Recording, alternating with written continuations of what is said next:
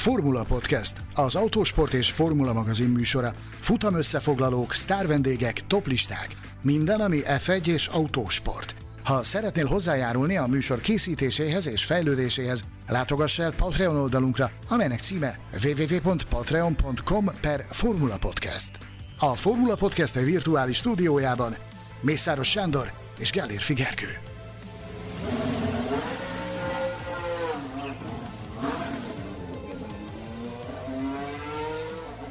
Hét futam van hátra a 2021-es Formula 1-es szezonból, és mi úgy döntöttünk, hogy megnézzük, hogyan teljesítettek eddig a mezőny tagjai, és azzal kapcsolatban is némi jóslatba fogunk bocsátkozni, hogy mit várunk még az elkövetkezőkben. Szeretettel köszöntünk titeket a Formula Podcast legújabb adásában, én Gellér Figergő vagyok, beszélgető partnerem pedig ahogy rendszerint, ahogy szinte mindig a váratlanul Magyarországra látogató Mészáros Sándor barátom. Szia, Sanyi! Szervusz, üdvözlöm a hallgatóinkat, sziasztok! Csapjunk bele! Mai adásunk alapját az a pilóta rangsor szolgáltatja, amely az egyes verseny hétvégéken Sanyi által és általam kiosztott 1-től 10-ig terjedő pontszámokra épül.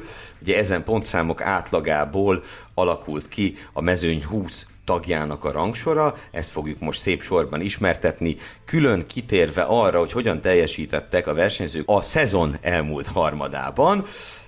Ugye egy ilyen rangsort csináltunk már az idény egyharmadánál, és az idény kétharmadánál most, amikor hajára fordulunk, ezt megismételjük, már csak azért is, mert nagyon sok minden változott azóta, hogy a Steyer nagydíj körül ö, legutóbb ö, kiosztottuk az osztályzatokat ennek a 20 fős osztálynak, ahova ugye érkezett egy, egy vendégdiák is, 21-ként Robert Kubica, vele fogjuk majd kezdeni, utána végig megyünk a mezőny 20 állandó tagján, végül pedig egyfajta bajnoki esély latolgatásba fog torkollani ez az adás, ugyanis Sanyival végignéztük, hogy a hátralévő pályák közül melyik kedvezhet jobban a Mercedesnek és Hamiltonnak, illetve melyik kedvezhet jobban a Red Bullnak és Verstappennek, és megpróbálunk valamiféle jóslatot mondani azzal kapcsolatban, ha nem is azzal kapcsolatban, hogy ki lesz a világbajnok, de azzal kapcsolatban mindenképpen, hogy kinek van egy szikrányival nagyobb esélye a másik félnél. Jól összegeztem, Sándorom, hogy mire készülünk itt a következő egy-másfél órában? Úgy gondolom, hogy igen, szokás szerint nagyon szépen összefoglaltad, és szerintem kezdjünk neki, menjünk végig ezen a ezen a rangsoron. Elég régen volt már az a, az a Steyer nagy díj, most így, ha visszagondolok, hogy milyen réges régen volt, az pedig, hogyha a kalendáriumra nézek, nem volt az olyan nagyon régen, de ez is azt mutatja, hogy milyen sok minden történik 2021-ben. Bizony, ugye azóta történt két ütközés Verstappen és Hamilton között, futamot nyert az Alpin, futamot nyert a McLaren, lett második George Russell, egészen elképesztő dolgok történtek, úgyhogy tényleg időszerű áttekinteni a mezőny, de akkor kezdjük Robert Kubicával, az ő eredményét, az ő pontszámát is ismertetem. Ő összesen 7,25 pontot kapott tőlünk, átlagolva a két hétvégéjére, ami meglehetősen magas, de persze itt figyelembe vettük az ő sajátos helyzetét. Na nem a, a karjára gondolunk most itt, hanem hogy beugróként kellett helytálnia, és szerintem az általunk adott pontszámok elsősorban annak szóltak, hogy látva azt az elmúlt években is, hogy mennyire nehéz a beugró versenyzők helyzete, Kubica a feladatát korrektül megoldotta ezzel a jónak nem éppen nevezhető Alfa Romeo-val.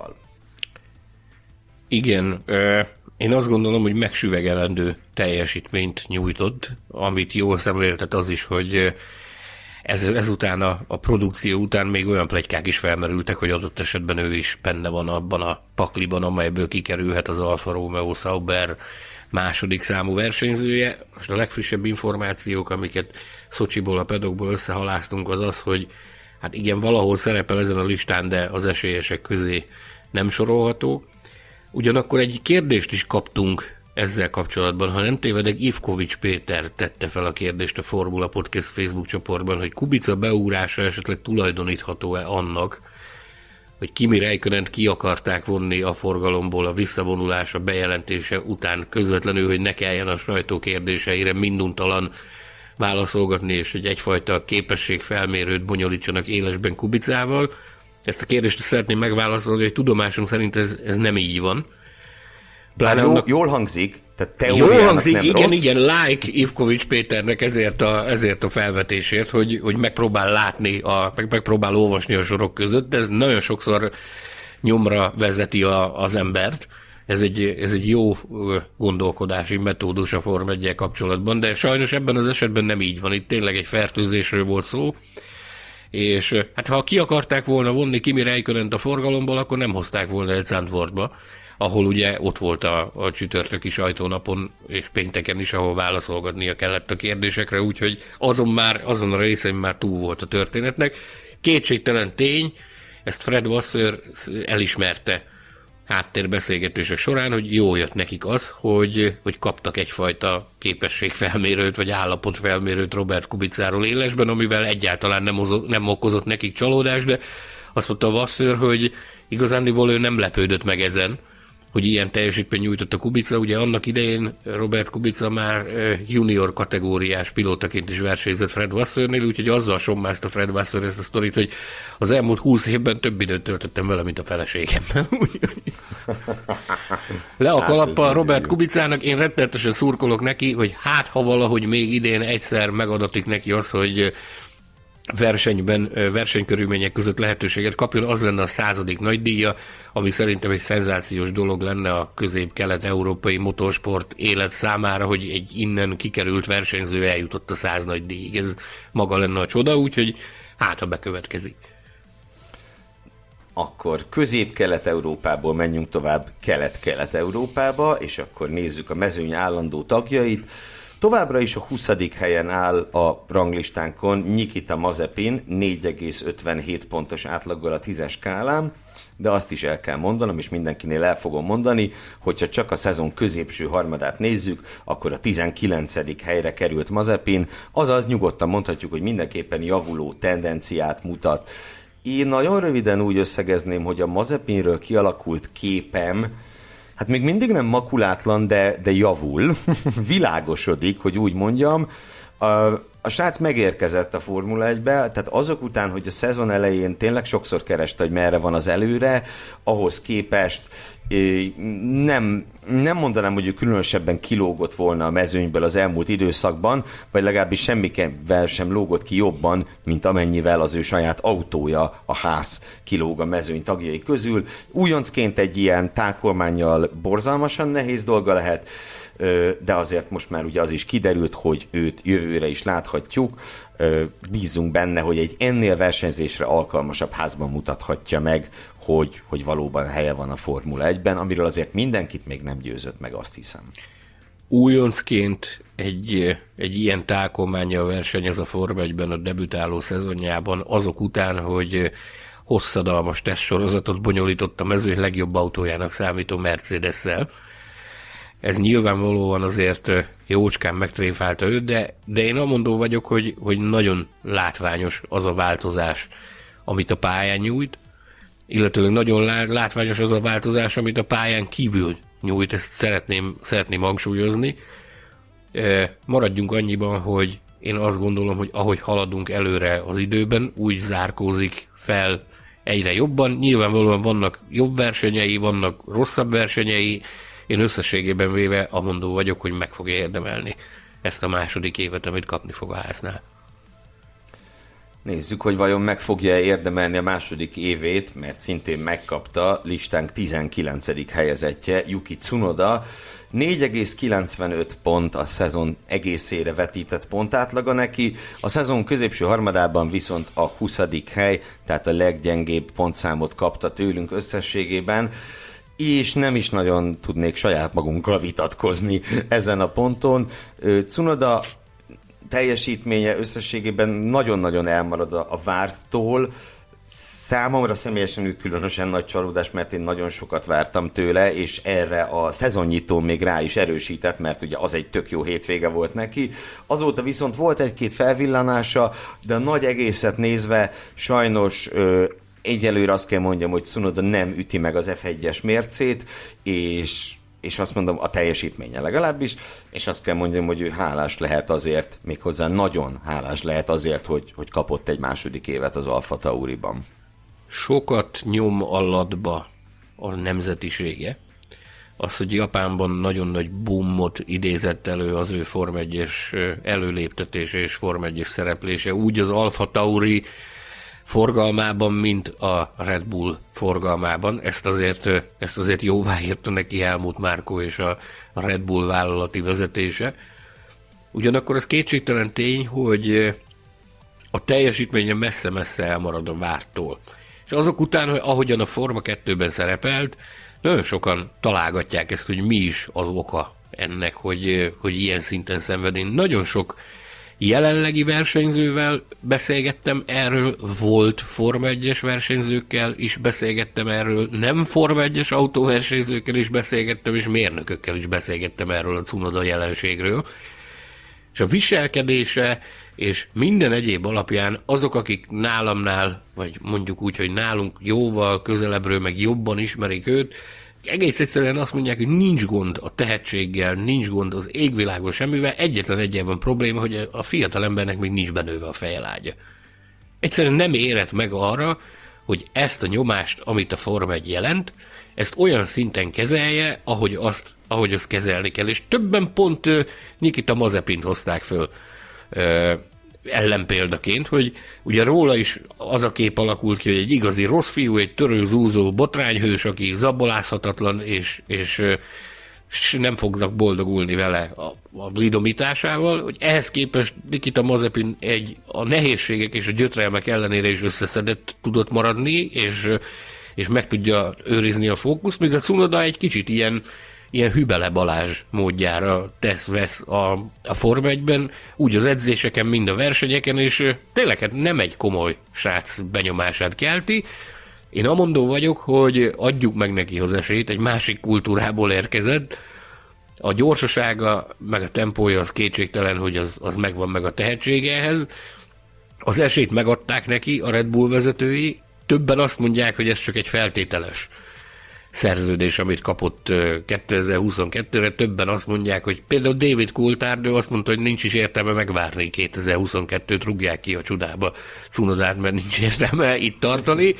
Mások a pedokban arra vannak berendezkedve, hogy ez nagy valószínűség szerint ez megtörtént a bejelentése annak, hogy 2022-ben maradhat, de ha a szezon első harmadában jövőre nem fog épkézláb teljesítmény nyújtani, érdemi előrelépést produkálni, akkor adott esetben az is megtörténhet, hogy már a szezon közben lecserélik. Ezt hangsúlyozom, hogy ez pusmorgás, de nem egy helyről hallottam ilyet az utóbbi időben. Hmm.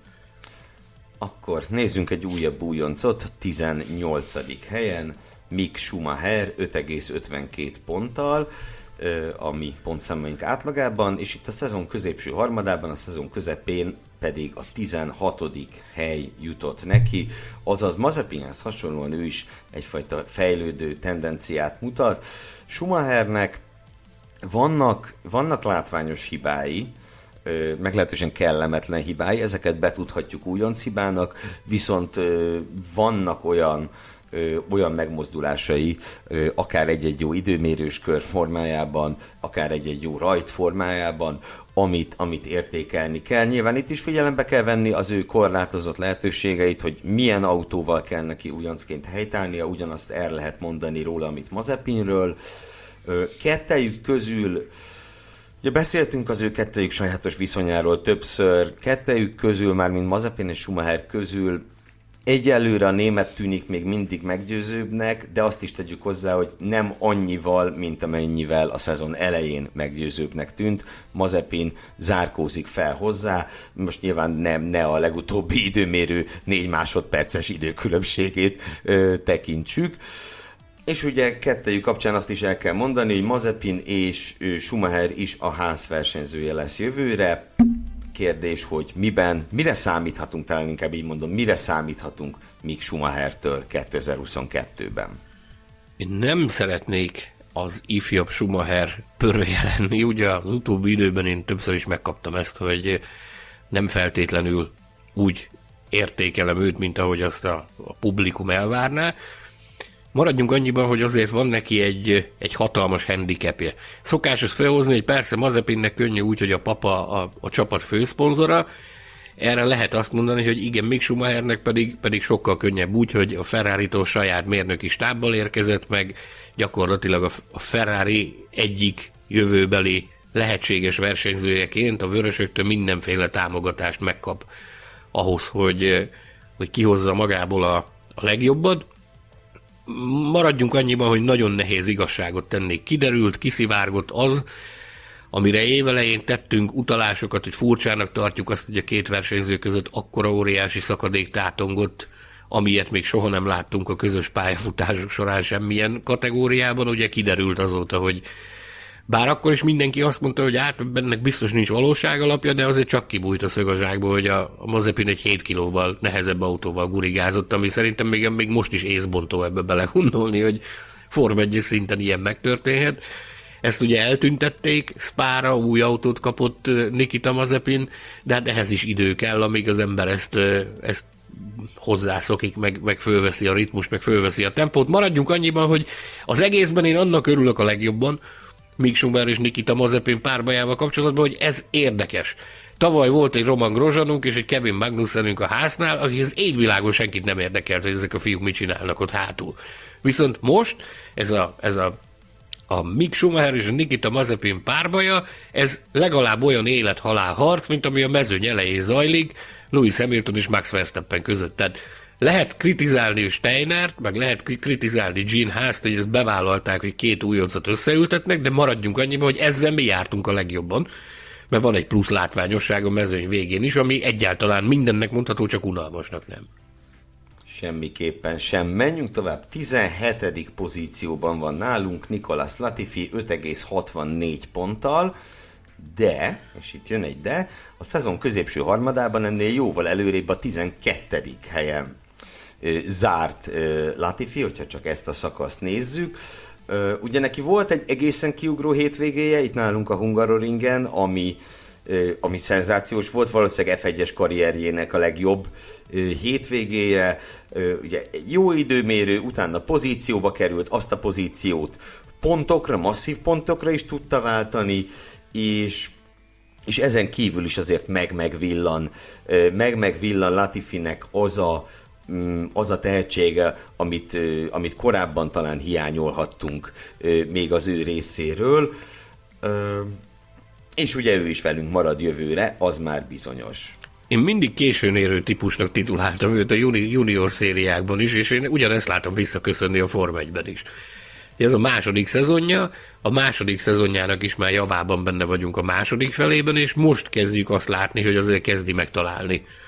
Most azt nem mondom, hogy a góllövő cipőjét, de a gáznyomó cipőjét azt, azt megtalálta Latifi, tehát én azt gondolom, hogy látható nála is jelentős javulás, amit ugye legutóbb már Jos Capito, a Williams csapatfőnöke is deklarálta nyilvánosság előtt, hogy adott esetben el tudja képzelni azt, hogy Russell távozása után jóval nagyobb terhet tudnak rakni Latifire is, mert most már megvan az a fajta tapasztalata, meg az a fajta magabiztossága, amivel hely, tud állni nagyobb volumenű feladatok végrehajtásánál, végrehajtásánál is. Nem lesz egyszerű dolga, hozzáteszem Alex Albon mellett.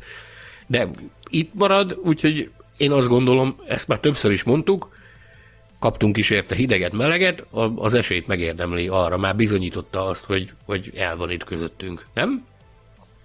De, de, de, és én kimondottan izgatottan várom azt a párharcot Albonnal, hiszen ugye Latifinek azért azt is húzzuk alá, hogy iszonyú nehéz dolga van George Russell mellett. Igazából nem is nagyon lehet belőni azt, hogy Latifi mennyire jó, mert a csapaton belüli mércéje az, az generációja egyik kiemelkedő tehetsége, Latifi nem generációja egyik kiemelkedő tehetsége, ezt nehezen állíthatnánk. Sőt, ö, sőt. Sőt, igen, de, de Albon mellett mutathatja meg szerintem igazán majd azt, hogy ő ebben az F1-es mezőnyben ö, pontosan hol is, hol is helyezkedik el.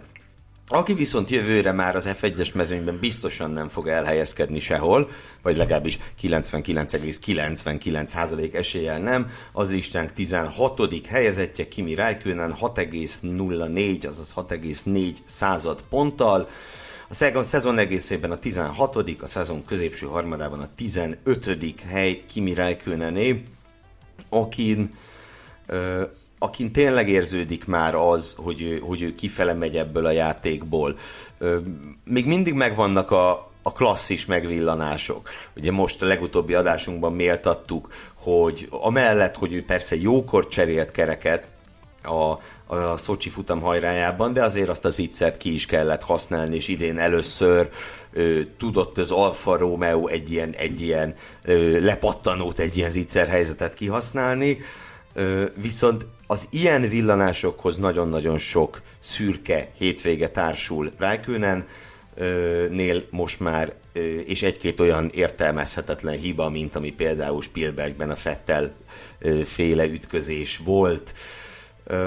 Nem is tudom, mit lehet ehhez az emberhez még hozzátenni, így 21 év után nagyjából már semmit. Én annyit mondanék a magam részéről, hogy az én olvasatomban ez a tökéletes nyugdíjba vonuló szezon, amikor alkalomattán vannak felvillanások, amivel megmutatja azt, hogy mekkora óriási klasszis volt ő hajdanában, danában, mert ilyen felvillanásokat csak azt tud produkálni, aki tényleg klasszis versenyző volt valamikor, ugyanakkor jönnek azok az orbitális hibák is, amik, amik tökéletesen alátámasztják azt, hogy a létező legjobb döntés született azzal kapcsolatban, hogy itt az ideje szögre akasztani Form 1 szinten a bukós isakot. Úgyhogy én, én titkon még reménykedem egy-két ilyen szép felvillanásban, meg egy, meg egy nagyon szép búcsúban a Rejkönentől, de senkinek szerintem most már nem lehet kétsége azzal kapcsolatban. Bármennyire is szeretjük őt, meg tiszteljük, meg nagyra értékeljük, senkinek nem lehet kétsége azzal kapcsolatban, hogy itt az ideje fogni a pipát, kalapot és távozni a Forma 1-ből. Aztán, hogy hova, azt majd meglátjuk.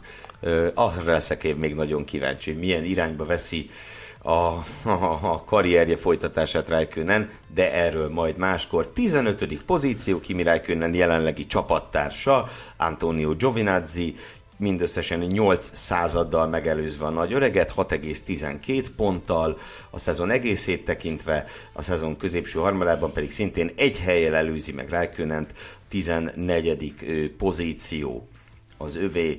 Giovinazzi szezonja egyrészt szerintem olyan szempontból hasonló Rijkönenéhez, hogy nagyon sok a szürke hétvége, az olyan, az olyan semmilyen hétvége, amikor majd, hogy nem bajban lennénk, hogyha ecsetelni kéne, hogy mit is csinált ő ezen a hétvégén. Itt is volt, voltak azért szép mozzanatok, de talán szép mozzanatból és látványos hibából is kevesebb volt, mint Rijkönennél. Tavaly én úgy fogalmaztam Latifivel kapcsolatban, hogy az egész szezonban, az egész mezőnyben a legszürkébb szezonja neki volt, most Giovinazzival kapcsolatban van ez az érzésem, hogy tulajdonképpen mi is történik vele, azon kívül, hogy izgul az üléséért. Én borzalmas akaratot látok nála. Hihetetlen igyekezetet, meg, meg tényleg olyan alázatot, ami, ami, ami alapján tényleg a legmagasabb polcon kellene, hogy legyen. Ugyanakkor látom azt is, hogy egyet kell, hogy értsek azzal, hogy nagyon-nagyon sok a szürke hétvége, de ebben szerepet játszik az is, hogy nagyon-nagyon sok a bal szerencse.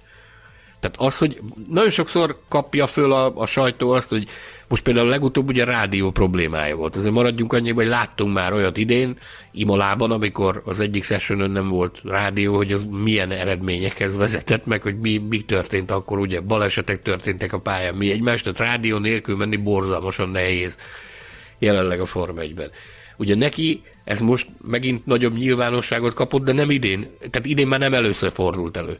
Antonio Giovinazzi az, hogy rádió nélkül kellett mennie adott esetben időmérőn, vagy szabad edzésen, tehát ez csak egy apróság, de számos egyéb más bal szerencséje is volt neki a, a, az idei szezonban. Elég csak felidézni azt az ütközést Reikönennel.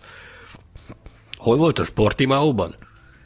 Igen, igen, emlékeim szerint igen. Az egy, azt az ütközést. Tehát nagyon sok olyan apró bal szerencséje volt neki, ami alapján tényleg azt kell, hogy mondjuk, hogy szegény embert az ág is húzza, és bármennyire teper azért a, azért a szerződés hosszabbításért, mintha tényleg úgy lenne, hogy a, az égiek is összeesküdtek volna annak érdekében, hogy ez neki ne sikerüljön. Úgyhogy hát majd meglátjuk, hogy mit tud kihozni magából a, a szezon utolsó harmadában. Maradjunk annyiban, hogy sajnos a Forma 1 már nagyon sokszor bebizonyította azt is, hogy vannak csodák, de azt is, hogy nagy csodák nincsenek.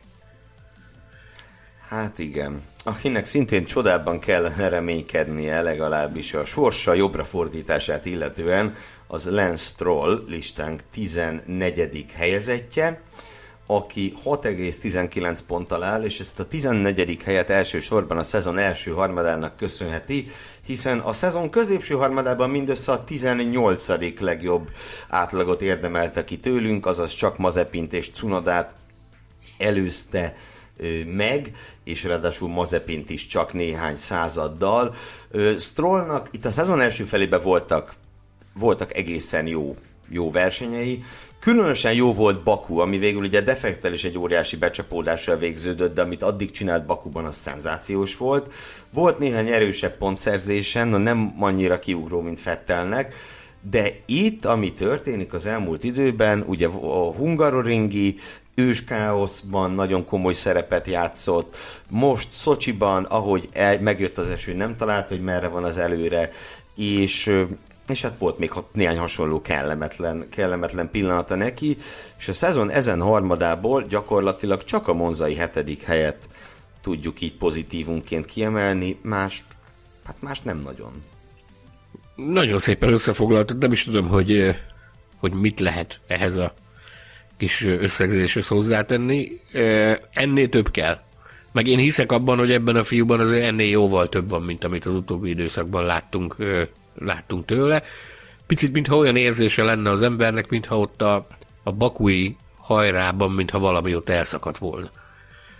Nem?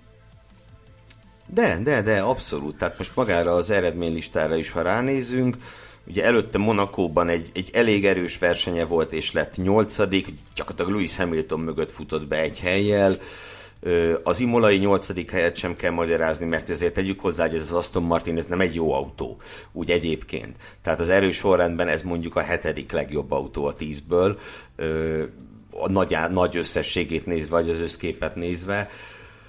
Uh, igen, de azóta meg, azóta meg, meg, meg több az ilyen, az ilyen homály hétvég, ami a régi Strollt uh, idézi, de hát nyilván hiszünk benne, hogy annak hangot is adtunk a nem olyan régen, két-három adással ezelőtt. Abszolút hiszünk Lance Strollban. Csak hát ez, ez most éppen kevés. Ezzel az autóval egyetlen egy dolgot lehet nyerni, az pedig a magas, a magas vérnyomás külön díj itt a Formula Podcastban, amit meg is szereztek már az Aston Martin csapatánál. Ugye a következő a listán Sebastian Fettel. Ismi, ismi, hát ismertetnéd, de légy szíves. Nézzük akkor Sebastian Fettelt, egy helyen Stroll előtt 6,48 pont, tehát a pontszám között azért van jó pár tizednyi különbség, és Fettel a szezon középső harmadát tekintve is a 13. helyen áll nálunk. Az egyik legrapszodikusabb szereplője az idei szezonnak Sebastian Fettel, azt hiszem, Ugye mindösszesen négy darab pontszerzéssel rendelkezik ő, csak viszonyításképp az imént említett Stroll héttel, George Russell szintén négyel, Yuki Tsunoda öttel, tehát ez a négy pontszerzés, ez nem sok. Sőt, ez kevés. Viszont ugye ebben a négy pontszerzésben van az azerbajdzsáni második hely, amikor ott a zavarosban gyönyörűen halászott Fettel, Ö, és hát ott van, a, ott pontosabban nincs ott a pontszerzések között a Hungaroring, ahol ugye szintén második lett Esteban Okon mögött, csak hát ugye az a fránya technikai szabálysértés végül a kizárását eredményezte. Óriási felvillanásai voltak Fettelnek idén, azon kívül viszont a, a langyos víznek a, a, a nagyon langyos fajtájaként látom az idei szezonját. Szebb spinből kevesebb van, mint tavaly, de néha azért még Azért még láttunk a klasszikus megpördülésekből is.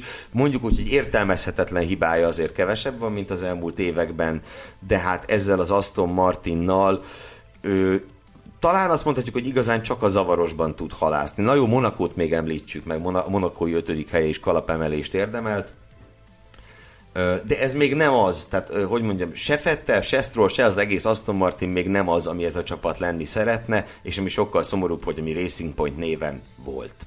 A tavalyi rozoga Fetteltől egy lényegesen jobb Fettelt láthatunk. Most itt kizárólag magára a versenyzőre, hogyha koncentrálunk. Az autó nyilvánvalóan az, az nem képes arra, amire képesnek kellene lenni egy ilyen pilóta kezei között. Ő is a nekem a nagy kérdőjel. Tehát ami itt a szerződés hosszabbítás körüli kalamajka, ami volt itt, hallottunk itt mindent. Itt még az is benne volt a pakliban, hogy, hogy ez az egész sztori ez összeomlik, mint a kártyavár, és Fettel azt mondja, hogy akkor nem csinálja végig a következő szezont az Aston Martinnál, itt lehetett hallani. Előkerül a kalap meg a pipa is. Igen, igen, igen, igen, igen. Lehetett hallani olyanokat, hogy nagyon megromlott a viszony a, a tulajdonos és a, a, a Fettel között. Ez most a legutóbbi információk szerint ez már most normalizálódott valamennyire ez a helyzet. Maradjunk annyiba, hogy ott nagyon-nagyon sok mindennek kell még letisztulnia ahhoz, hogy ez az Aston Martin ez olyan pompában ragyogjon, és olyan fényben ragyogjon, mint amilyenben a tulajdonosi kör szeretné, hogy ragyogjon. Ehhez a Fettel nagyon-nagyon sokat hozzá tud tenni, de érzésem szerint azért ez a, ez a beágyazódás, bármennyire szeretnék azt mutatni, hogy itt minden a legnagyobb rendben van, ez azért még nem zajlott le tökéletesen. Ki tudja, lehet, hogy ebből az egyenletből az ismeretlen, ami hiányzik, az listánk 12. helyezettje. Ugye a Racing Point-tól tavaly évvégén távozó Sergio Perez, 6,53 pont az ő átlaga az egész szezonban. Viszont ha csak a szezon közepét nézzük, akkor ennél sokkal szomorúbb a helyzet, hiszen a 17. helyet kapta ő ebben a harmadban, Cunodát, Mazepint és Strollt megelőzve, és mindenki más mögött. Sergio Perez számomra Cunoda mellett a szezon másik nagy csalódása. Ugye én több hogy is mondjam, több felületen többször hangot adta annak, hogy Perez mennyire mennyire jó választás a Red Bullnak, és hogy mekkora ökörséget csinált az Aston Martin per Racing Point azzal, hogy elengedte Sergio Perezt. Aztán itt, itt most sorra jönnek a sorra jönnek a homály hétvégék. Nála ö, nagyon, baj van, én azt, azt mondom, hogy baj van. Ö, a szezon elején nagyon jól alakult, ha megnézzük gyakorlatilag Imolát kivéve a szezon első harmadában mindig top 5-ös, vagy inkább top 4-es helyezéseket hozott. Tudta azt csinálni, amit Albon és Gasly nem. Azóta viszont, hát jaj, ö, ugye itt nem is tudom, mit emeljek ki. Tehát az időmérős tempó, tempó az konkrétan csapnivaló, az nyilván Pereznek sosem volt az erőssége, de ez most, most jön ki igazán, talán, most jön ki igazán, hogy mennyire nem, azt beszélgettük Gobodis Tomival, hogy lehet, hogy talán neki az Endurance Le Mans felé kellene, kellene venni az irányt, mert ugye az egykörös tempó, ha neked nincsen, az ott teljesen belefér, hogy olyannal nem nagyon rendelkezel. De hogy a futameredmények is el-el-el maradoznak. Nincs egyszerű helyzetben Perez. Tehát közelítsük meg onnan, hogy mit vállalt. Tehát azt vállalta, hogy megpróbál helytállni egy olyan versenyzői ülésben, amiben két nagyon nagyra tartott fiatal versenyző már belebukott. Ha innen közelítjük meg a helyzeted, akkor, akkor az kétségtelen tény, hogy, hogy fölvette a tempót, ugye öt futamot kért, utána a hatodik futamon már jöttek is az eredmények, tehát azért, azért ott az elején valóban megvolt az a fajta vagy legalábbis úgy, mond, úgy fogalmazik, hogy stabilabb volt a teljesítménye, mint most.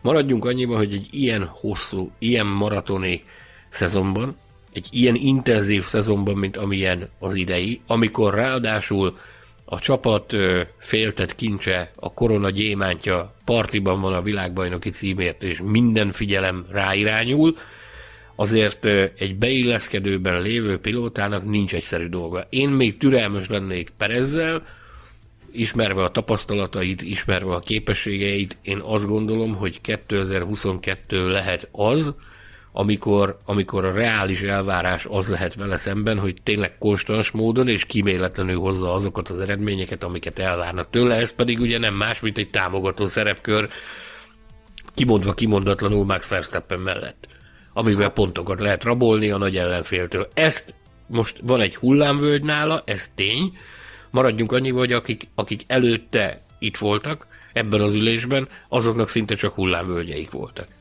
Nem voltak, nem voltak nagy felvillanások, nagyon nagy felvillanások, azért neki voltak már jó pillanatai. Persze, futamot nyert, voltak.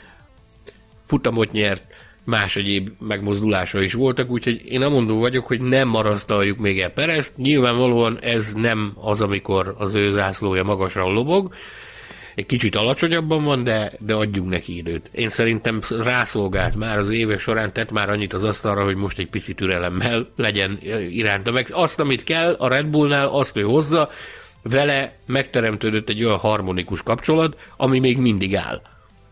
Verstappen ke- ez kedveli Perez. Van, de ez az... tényező a, a, a döntéshozók szempontjából. Ez így van, de az eredmények szintjén viszont azért azt a, az eredmények szintén nem merném azt mondani, hogy ő hozza, amit kell.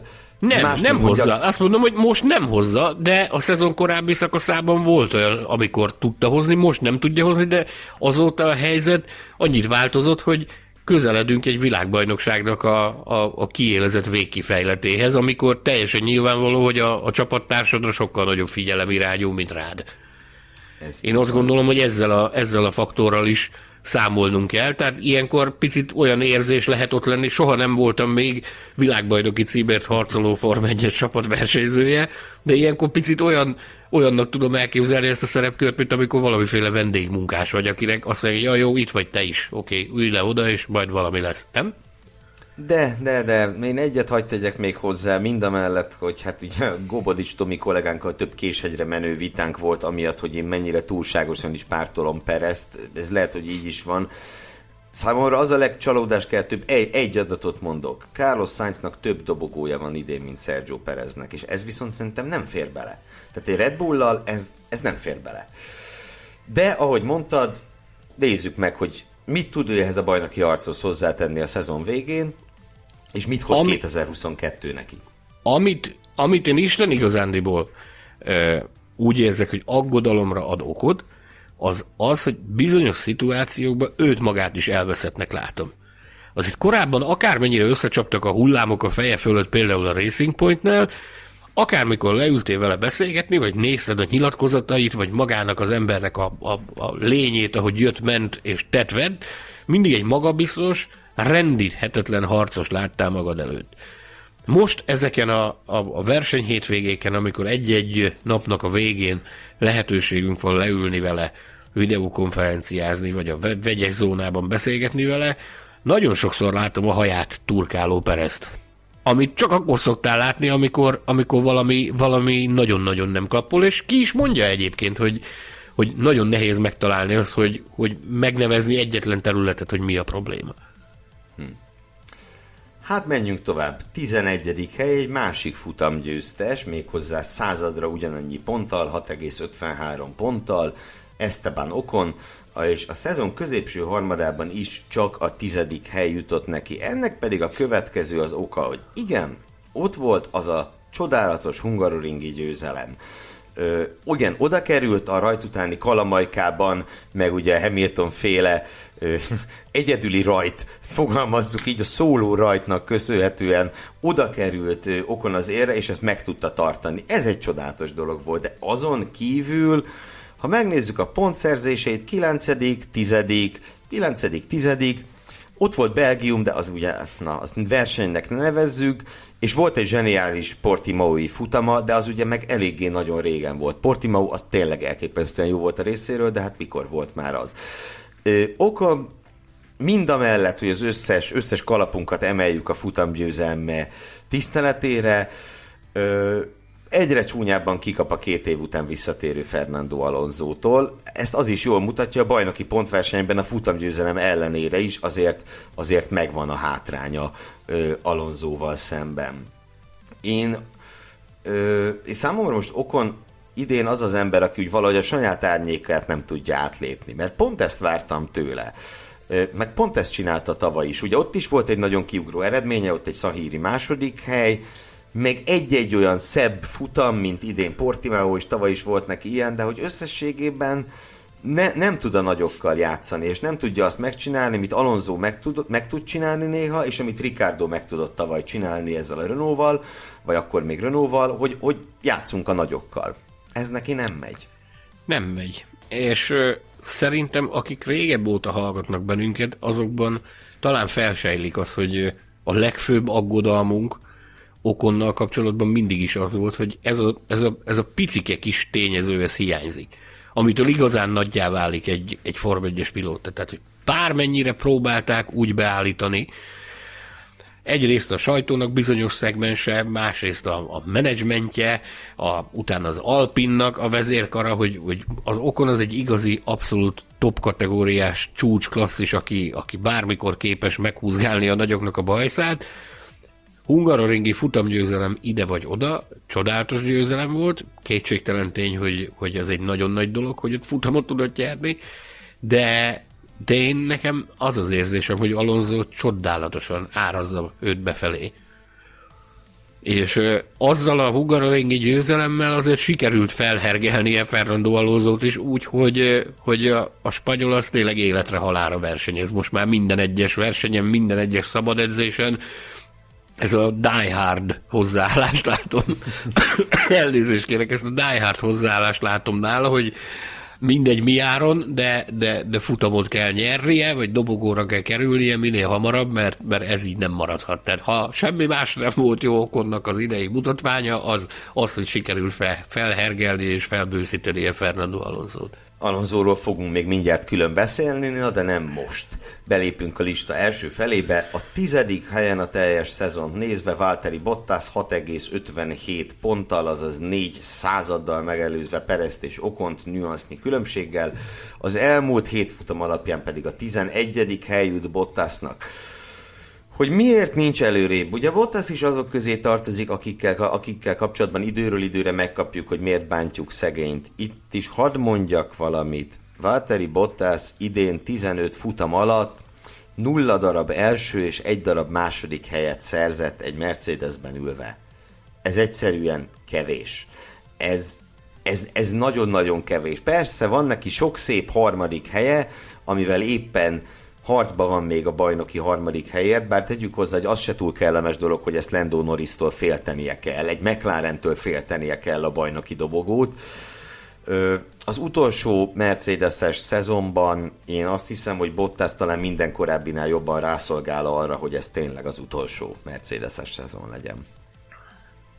Nem akarok korteskedni, vagy, vagy felmentő beszédet mondani mellette, de talán érdemes azt is ö, kalkulálni, hogy nagy valószínűség szerint úgy állt neki ennek a szezonnak, hogy, hogy tudta, hogy ez lesz a hattyudal. Jó eséllyel. A hozzánk visszajutott információk alapján már a, a, a szezon első néhány versenye után ment a szóbeszéd a Mercedesnél házon belül azzal kapcsolatban, hogy akkor ki távozik és ki érkezik a helyére. Egy picit olyan érzése is van az embernek, hogyha ha az eddigi szezonját nézed, hogy ilyen minden mindegy. Nem? Nyilván de, de, ez, ez az utol, nagyon nagy a valószínűsége annak, hogy ez az utolsó esélye Váltari Bottasnak arra, hogy a Form 1-ben valaha futamot nyerjen. Sokkal, sokkal nagyobb odaadás, sokkal, sokkal nagyobb akaratot, meg vehemenciát szeretnénk látni tőle, de ez valami miatt nem jön. Nagy valószínűség szerint vannak olyan tényezők házon belül, amivel, amivel kapcsolatban már úgy van, hogy ezt jobb inkább hagyni a fenébe, végigcsinálni a szezont, aztán jövőre új fejezetet kezdeni az alfánál. Hát ez valószínűleg így van, így van. Köszönjük a bottaszológiai kitekintőt. És akkor jöjjön egy újabb futamgyőztes a 9. pozícióban, Daniel Ricciardo, 6,64 ponttal, a szezon középső harmadában ő szintén 9 de jóval magasabb 7,19 ponttal, éppen ezért Ricardónak, hogy jövünk föl, mint a talajvíz, külön díjat szeretném felajánlani. Ugye Ricardo valamikor, hát valamikor Silverstone táján érkezett meg a McLarenhez, azt hiszem. Ugye a szezon első felében azért Fú, egy-kétszer olyasmit is mondtunk vele kapcsolatban egymás közt, amit adásban nem idéznénk. Fogalmazzunk úgy, hogy nagyon elégedetlenek voltunk a produkciójával. A bajnoki tabellán ez azért még mindig még mindig, mindig látható, ha mondjuk összehasonlítjuk Norrisszal, aki Bottasszal csatázik, Ricardo meg ugye csak Monzának köszönhetően tudta Pierre Gezlit leszakítani magáról, és ez egy elég jelentős különbség, ugye a Mercedes és az Alfa Tauri közötti különbség. Szóval, szóval nyilván ő nyögi még a bajnoki tabellán a gyengébb szezonkezdést, de azért itt Silverstone-ban volt egy ötödik hely, most ö, Szocsiban is alapvetően rendben volt a produkciója, negyedik lett, bár itt nyilván mindenki, ö, mindenki Lando Norrisra figyelt, és hát ott volt a monzai futamgyőzelem, amiben meg nem nagyon lehet belekötni, hiszen ugye, hogy annak a monzai adásban is hangot adtunk, meggyőződésünk, hogy az a futamgyőzelem az meg lehetett volna Hát erőből is, akkor is, ha nem csattan össze Lewis Hamilton és Max Verstappen. Ilyen értelemben talán a szezon eddigi legnagyobb dobása az, az Ricardoé, viszont ehhez a nagy dobáshoz olyan szürke hétvégék társulnak, mint a hungaroringi értelmezhetetlen 11. hely, Zandvoortba ugye szintén nullázott, szóval valahogy a stabilitás hiányzik. A stabilitás még mindig hiányzik Daniel Ricardóból, de már legalább villant szép nagyokat. Szerintem az Ausztráli az évad eddigi legnagyobb hullámvasútja. Tehát nagyon nagy reményekkel érkezett azzal, hogy na most akkor itt aztán minden klappolni fog, ugye Mercedes motorral versenyezhet egy, egy nagy múltú felszállóákba került istálónál, hogy itt majd minden klappolni fog, és szépen jöttek a gyomrosok. Folyamatosan. És voltak olyan periódusai a, a szezon eddigi részének, amikor, amikor tényleg úgy éreztük, hogy, hogy mintha megtört volna a Ricardo-ban valami. Mintha ez már nem az a Ricardo lenne. Volt olyan időszak a szezonnak, amikor a pedokban elkönyve tény volt az, hogy adott esetben megtörténhet az is, hogy az első szezon után lecserélik. Nyilvánvalóan ezt minden érintett száfolni fogja, de azt hallottuk, hogy a, a tulajdonosi körnek a, az arab része az azért kopogtatott a Zack Brown ajtaján, hogy hát te figyeljetek már ide, hát ezt nem ezt beszéltük meg. Arra számítottunk, hogy ezért a pénzért lényegesen komolyabb teljesítményt fogunk kapni, ez viszont ide kevés. Na most azért mondom azt, hogy a legnagyobb hullámvasút, mert ugye fel tudott állni ebből az elképesztő nyomásból, Na, még korábban én, amikor a Renault-nál versenyzett, azzal vádoltam, még arra is vetemettem, hogy idegentesnek tituláltam, és megbélyegeztem őt azzal, hogy, hogy csak átmeneti állapotnak tekinti a Renault átmeneti állomásainak, és nem, nem lelkesen versenyez, meg se próbálja. Itt nem tudom őt ezzel vádolni, mert itt azt látom, hogy nagyon keményen dolgozik, nagyon akarja a sikert, és mint a mellékelt ábra mutatja, ennek azért van, van látható és szignifikáns eredménye is, hogy komolyabb vehemenciával dolgozik, ám de bár ezt hozzá kell tenni, hogy még azért bár a futamgyőzelem az neki van meg, a csapattársának nincs, azért összességében véve én úgy gondolom, hogy a csapattársa az még mindig meggyőzőbb teljesítmény nyújt, de nincsenek már, nincs már akkor a különbség a két ember között. Nincs, mint, mint a szezon elején volt. Abszolút, abszolút nincsen. Nyolcadik hely, én meg se szólalok. Tied, én már elmondtam, amit én gondoltam vele kapcsolatban, innentől fogva neked a, az idolod, úgyhogy lészes, felkérlek arra, hogy méltasd a listánk 8. helyén éves átlagot tekintve 7,43 ponttal rendelkező, a szezon középső harmadában viszont már 8,19 ponttal a negyedik helyre rangsorolt Fernando Alonso. Igen, hát ezzel akartam kezdeni, hogy itt a felsőházban itt a legnagyobb kontraszt az első és a második harmad között. Visszatekintve most már mondhatjuk, hogy Fernando Alonso szezonjának az első harmada szólt a, a visszaszokásról, hogy úgy mondjam. Ott is voltak persze szép dolgok, ugye rögtön Bahreinben a szezonnyitó nagyon szép csatákat vívott Alonso, a Bahrein, nem bocsánat, Bakui hatodik helye meg hát az meg egyenesen csodálatos volt, amit ott az újraindításnál művelt. De mégiscsak az a, összességében a visszaszokásról szólt az a szakasz, a szezon középső harmadában viszont igen, a tőlünk kapott pontszámok alapján a negyedik helyre került Alonso, nem lövöm le, hogy ki az a három, aki mögé, de talán sokan ő, kitalálják.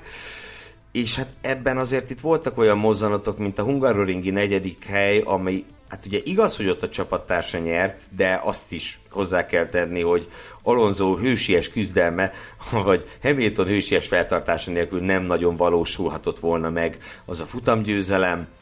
Zandvoortban az, a, az az erőből, izomból kivívott hatodik hely a két Ferrari között, az, az megint csak az Alpint ö, tekintve, hogy ez az autó mire predestinálja Alonzót, az nagyon szép. És hát itt meg Szocsiban az a bizonyos dobogó, amit még az előbb Bokon kapcsán szóba hoztál, az ugye nagyon-nagyon közel volt. Tulajdonképpen Hát, hogyha egy körrel korábban áll ki Alonso, jó esélye meg lett volna neki a dobogója. Persze, ha meg a volna, ezt most hagyjuk, de hogy, de hogy volt reális szansz a dobogószerzésre. Ő azt és, mondta és konkrétan, a... hogy ő ezt dobogós helyezésként könyveli el saját magának, hogy a teljesítmény alapján, amit ő ott produkált, az dobogót érne bele, ezt úgy meg is jegyezte. Jó, hát azért persze az Alonso jelenséghez mindig hozzátartozott a Mr. Mr. 135 százalék és hasonlók, tehát ő a saját teljesítményének méltatásával sosem volt fukar, de az a jó, hogy most van van miért méltatnunk nekünk is őt, és valóban ugye ő azon négy pilóta egyike, aki ebben a nyári szakaszban, úgymond a szezon középső harmadában 8 fölötti átlagot érdemelt ki tőlünk, és, és valamikor, nem tudom mikor, talán Silverstone körül az adjanak már neki egy rendes autót, külön díjat szavaztam meg egy futamértékelőben Alonzónak, ezt most megismételném. Nagyon, nagyon megnézném, hogyha mondjuk tegyük fel, hogy jövőre az Alpin valami olyasmi szinten lenne, mint a mostani McLaren, hogy magasabbat ne is mondjak, mi mindenre lenne képes ez az ember egy ilyen autóval így, így 40 fölött is de szép Káprázatos. Én ennyit tudok hozzátenni, hogy káprázatos, és nagyon nagy öröm az, hogy, hogy ilyen teljesítménnyel tért vissza, tehát abszolút le a kalappal. Menjünk akkor tovább. Hetedik hely, ő is egy nagy visszatérő bizonyos értelemben, az a pilóta, akit az elmúlt egy-másfél évben nagyon sokat méltattunk azért, mert a karrierjét e, sikerült megmenteni, és a lesajnált pilóták közül visszatért a magasan jegyzett pilóták közé. Pierre Gasly 7,62 ponttal, de azt is szeretném hozzátenni, hogy itt a hetedik és a negyedik között mindössze egy tized pont van, ami hát egészen nüansznyi, azaz tulajdonképpen itt, itt Gezli, ugye most éppen a hetedik helyezett abban a nagy tömbben, akik a negyedik helyet vívnak a mi kis külön értékelésünkben, és hát ez futamról futamra változik. Hogy hogy csúszott hátrébb Gezli, az elsősorban annak köszönhető, hogy hát itt, itt az elmúlt két hétvégének köszönhető leginkább, mert előtte káprázatos volt, tehát a Hungaroringen leggyorsabb körrel ötödik hely, Zandvoortban negyedik hely. Voltak szenzációs teljesítményei Gezlinek itt az elmúlt időben is, de ugye itt jött aztán sorban két nullázás, ami bizony az ő átlag pontszámát az erősen lehúzta, és ugye azt a, hogy mondjam, azt a szájízt is, ami, amivel most Gesslerre gondolunk. A szezon egészét tekintve továbbra is parádés a teljesítménye, de, de itt volt, volt több megingás. Talán, talán őt is egyfajta hullámvasút pilótaként lehetne jellemezni. Összességében véve én még mindig azt mondom, hogy az egyik legjobb a, a jelenlegi mezőnyben. Természetesen. Én, én nagyon nagy csodálója és, és híve vagyok a Pierre Gasly féle versenyzésnek. Tehát amit említettél, meg beszéltünk róla nagyon-nagyon-nagyon sokat azóta, amióta történt az a bizonyos lefokozás, hogy egy megalázott, megtört ember hogy tudta felépíteni magát ilyen rövid idő alatt, ilyen szintre, hogy gyakorlatilag akárkivel beszélsz, top csapatfőnökökkel, ott is mindenki méltatja, és mindenki emeli a kalapját Pierre Gasly teljesítmény előtt. Hozzáteszem, nem lehet egyszerű úgy hozni, kihozni magadból folyamatosan a csúcsot, hogy gyakorlatilag, ha most ebben a pillanatban nézed, jelenleg nincs remény a számára. Hogy, hogy hova léphetne ő onnan, onnan tovább, ahol van. Tehát úgy megtartani azt, hogy mert azért azt, azt szerintem el lehet mondani, hogy az elmúlt időszakban azért 110%-ot teljesített. Tehát, hogy azzal az Alfa Taurival tudott olyan eredményeket produkálni, amire, amire még az Alfa Tauri vezető is tátott szájjal tudtak csak reagálni, hogy atya úristen, ez, ez hogy. futamértékelőben többször elhangzott, hogy amikor Gezli egy 5.-6. helyet hoz egy időmérőn, nem lepődsz meg, nem tűnik Igen. föl. Már Igen. Ne, nincs sztori értéke, hogy Gezli megint a harmadik sorból rajtól, pedig ugye az Alfa Tauri azért a McLarennek mindenképpen mögötte van, a Red Bull Mercedesről nem is beszélve, és összességében én azt hiszem, hogy a hogy a ferrari is inkább mögötte van, mint előtte lenne. Így van. Így van. E, ugyanakkor én azért mernék reménykedni abban, hogy bár az utóbbi két verseny az nem olyan pompásan sikerült sem Gázlinak, sem az Alfa Taurinak, hogy azért látunk még tőle nagy felvillanásokat a szezon levő részében. Ebben én szinte biztos vagyok, bár ugye hosszú évek óta nem fogadok, de erre azért mernék egy egy szemmel is látható összeget tenni. Mindösszesen 200 ponttal előzi meg Gasly, listánk hatodik helyezettje Carlos Sainz, aki a szezon középső harmadában az ötödik helyet érdemelte ki tőlünk. Sainz én azt gondolom, hogy összességében végtelenül büszke lehet mindarra, amit első Ferrari szezonjában elért hogy más nem mondjunk, ugye neki van a mezőnyben az ötödik legtöbb dobogója, Hamilton, Verstappen, Bottas és Norris után, tehát több van, mint Pereznek, több van, mint Löklernek, és több van, mint bárki másnak. Amiért összességében csak a hatodik helyezett, az leginkább azért van, mert nála is azért társulnak szürkébb hétvégék a, a szebbek közé. Volt neki, volt neki egészen kínos produkciója is, bár összességében csak egy jut eszembe, de azért volt olyan is neki. De hát, a, de hát az, hogy a Hungaroringen ő ugye Fettel kizárása után harmadik lett, vagy most Szocsiban, hogy sikerült magát visszaegerészni a dobogóra, azt követően, hogy hogy a, mez- a verseny közepén úgy eltűnt valahova, nem is pontosan tudtuk, hogy hova ugye a mezőny hátsó, vagy legalábbis középső régióiba süllyedt, ezek, ezek szenzációs teljesítmények. És hát, ami nagyon-nagyon fontos, hogy Carlos Sainz a bajnoki tabellán Charles Leclerc előtt van. Nem biztos, hogy ezt vártuk volna. Azt, én személy szerint azt vártam volna, hogy közelebb lesz hozzá, mint, mint, mint Fettel volt tavaly, már bocsánat, de konkrétan, itt a szezon hajrájába fordulva Sainz lesz előkelő pozícióba, erre viszont nem fogadtam volna. Az interneten bogarászva fel lehet olyan írást, ami a szerződésének a bejelentésekor fogant, amiben deklaráltuk azt, hogy, hogy nem lesz alárendelt szerepben Charles Leclerc mellett Carlos Sainz, úgyhogy az én várakozásaimat biztos, hogy alátámasztottam, még akkor is, hogyha vannak szürkébb pillanatai, vagy nem olyan jól elsült pillanatai, ugye autót tört például csak a közelmúltra gondolva Sandwortban is, és Monzában is. Ez mind a kettő annak volt betudható, hogy elképesztő vehemenciával próbálkozik, és tényleg a, a határokat is túllépi néha a nagy igyekezetben. Ugyanakkor egyetlen egy apró dologra szeretném felhívni a figyelmet, hogy milyen elképesztő balszerencsés ez a fiú. Tehát, hogy a balszerencse faktor az, hogy kíséri végig a pályafutását a Toro Rosso-nál versenyzett, onnan mennie kellett, elment a Renaulthoz.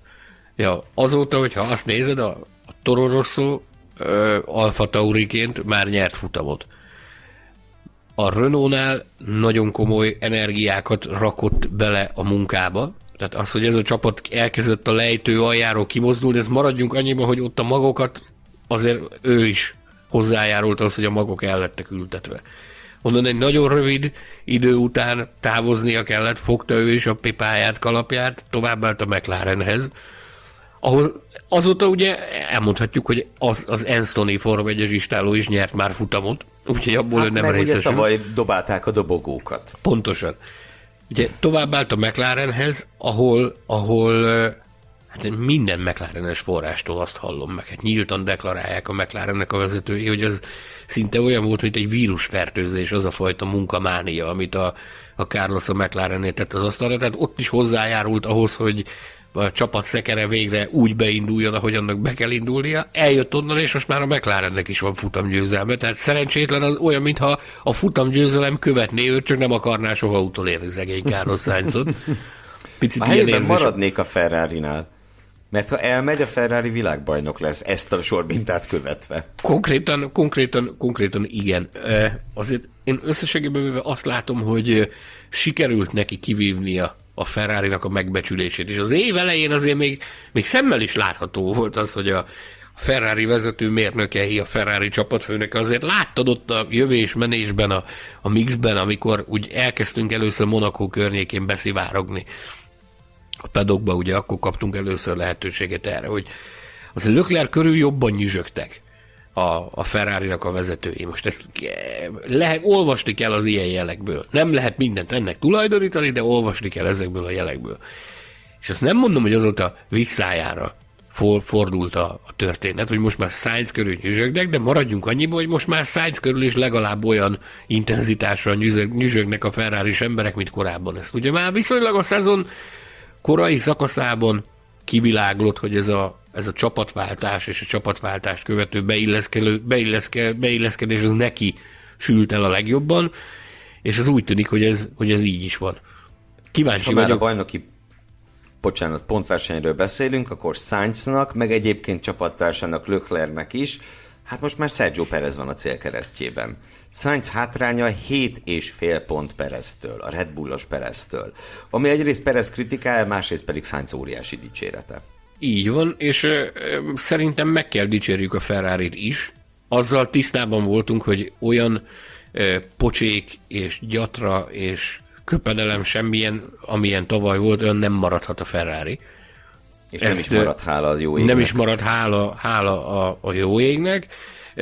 Megérdemlik ők is a dicséretet azzal, hogy, hogy abból az állapotból ilyen hamar. Jó, nyilván agyon dicsérni nem kell őket. Nekem ez az egyik nagyon fontos alapvetésem, hogy az agyon dicsérni, nehogy ne, ne dicsérjük agyon őket, mert maradjunk annyiban, hogy mégis csak a Forma egy egyik top csapata, ahol elképesztő források, elképesztő technológiai infrastruktúra áll a háttérben, tehát azzal, ami ott van, azzal soha az életben nem lett volna szabad, hogy beleférjen egy olyan megingás, mint amit tavaly produkáltak, hogy még mindig van hová fejlődni, de az mindenkinek az érdeke, hogy egy olyan ferrari lássunk, Carlos Sainz és Charles Leclerc kezei között, amivel futamokat lehet nyerni. Ez így van, ez így van. A top 5-höz érkeztünk a listán, újabb 200 pont különbséggel, 7,66 ponttal áll listánk 5. helyén George Russell, aki a szezon közöp, középső harmadát tekintve pedig a hatodik pozíciót foglalja el nálunk. Russell kapcsán Fú, nehéz, nehéz. Ugye Latifi-nél pendítettem meg ezt a húrt, hogy tulajdonképpen ezt az egész kompániát nagyon nehéz megítélni, mert van egy nagyon magasra tagsált pilóta, George Russell, van egy Forma 1-es szinten viszonylag alacsonyra tagsált pilóta, Nicolas Latifi, és van egy autó, ami az elmúlt években bűnrossz volt, és most az már látszik, hogy nem bűnrossz, de azért még mindig valahol a 8-9. helyen van az elő, erősorrendben, Ö, legalábbis úgy véljük. Nehéz pontosan ezt az egészet belőni emiatt, a, ezek miatt a kontrasztok miatt, viszont az tény, hogy George Russell az elmúlt öt futamból négyszer pontot szerzett egy Williams-szel nem tudom, kell ehhez bármit hozzátenni, bár ugye megkaptuk azt is kritikaként, bár lassan már mindenkivel kapcsolatban kaptunk kritikát, ugye korábban Gazli volt az, akit egyes hallgatók szerint túl magasztaltunk, most épp Russell az, de de én nem tudok nem az elismerés hangján szólni arról a versenyzőről, aki tényleg egyrészt itt volt ez a né- négy pontszerzés öt, öt futamon, miközben tényleg ezen az öt futamon Fettel egyszer, Stroll egyszer, Cunoda egyszer, Ricardo háromszor szerzett pontot, vagy Lökler is háromszor, és akkor ne is folytassuk, illetve arról a versenyzőről, aki, aki tökéletesen bizonyította azt, hogy a zavarosban halászni nagyon tud. Ugye itt volt ez a két különleges időmérő, Spa és Szocsi, és mind a két ilyen extrémen alakuló időmérő végén ez a srác ment nyilatkozni. Ez egészen elképesztő. És még egy dolog Russell méltatásához, számomra még mindig az év rádió üzenete, amit tőle hallhattunk a Hungaroringen, amikor azt mondta, hogy ja, hogy Niki pozícióban van, ugye Latifi, akkor, akkor vele foglalkozzatok. Ez óriási. Na. Sportemberi gesztus nagyon és komoly. politikusi gesztus Na, így van, azért tudta ő azt nagyon jó, hogy az ő megítélésére, megítélésével kapcsolatban mit jelent egy ilyen rádióüzenet, de távol álljon tőlem, hogy, hogy bármi rosszat mondja George Russellről, kivált kép annak fényében, hogy én szerintem csak szuperlatívuszokban lehet beszélni arról a produkcióról, amit ő időről időre letesz az asztal, és azt is, hogy mennyire érett mert ugye, ugye ez jól szerepelni lehet pusztán a tehetség alapján is, de, de az az igazi, amikor azt látod, hogy valaki megérett egy bizonyos uh, szintre, és uh, szerintem a russell kapcsolatban ezt ki lehet jelenteni. Engem az győzött meg a leginkább, az elmúlt időszakban nyújtott teljesítménye alapján, hogy milyen gyorsan, milyen elképesztően gyorsan felismerte a helyzetet Szocsiban. Az eső közelettével. Lehet azt mondani, hogy persze, mert, mert rulettezett és bejött neki, de én, nekem, nekem teljesen más volt a benyomásom. Egy, egy érett gondolkodású, jó gondolkodású, professzionális autóversenyzőnek a bölcs döntését láthattuk, aki ráadásul ilyen szemtelenül fiatal, úgyhogy én nagyon örülök neki. Szerintem Russell nagyon jó helyen van ezen a listán.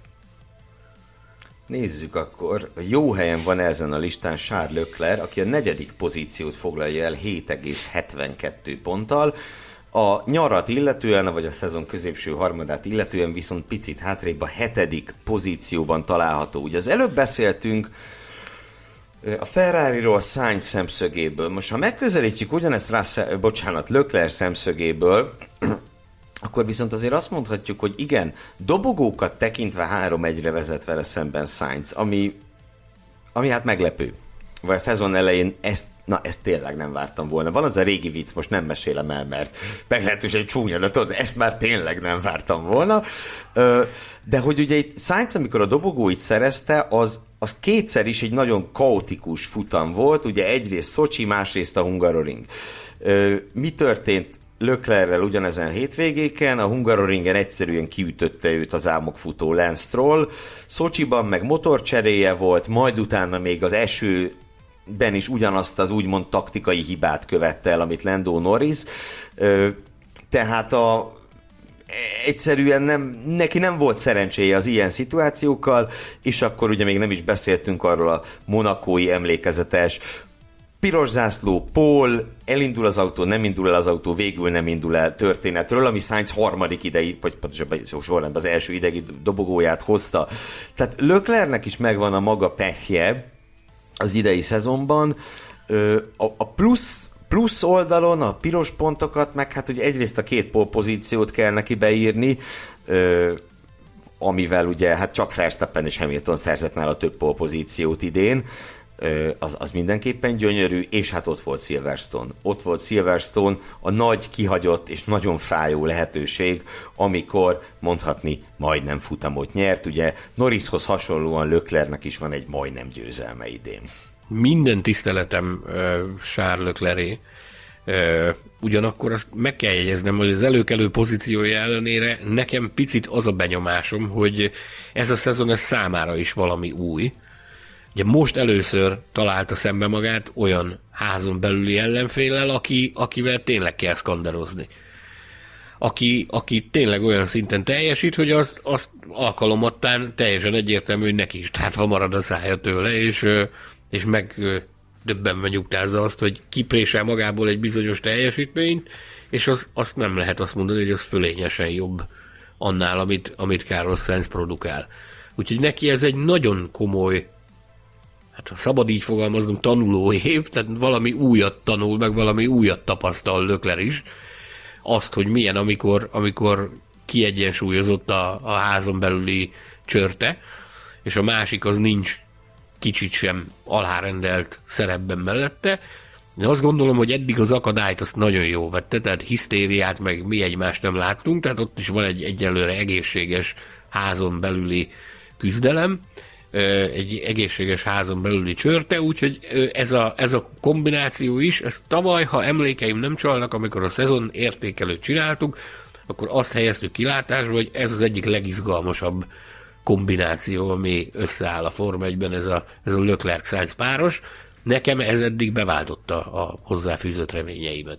Ez nekem is abszolút. Egyébként azt azért, hogy tegyem hozzá, hogy összességében a, a házon belüli meccseket többségében nyeri, tehát többet nyer Lökler, mint Sainz, csak ugye a, a nagyobb dobások azok legalábbis ami a pontszámot tekinti, azok Sainznak, jutna, Sainznak jutnak. És hát ugye ezt a játékot pontra játszák, ahogy ezt az ordas közhelyet oly sokszor halljuk, mondjuk és olvassuk. Menjünk el a dobogó irányába.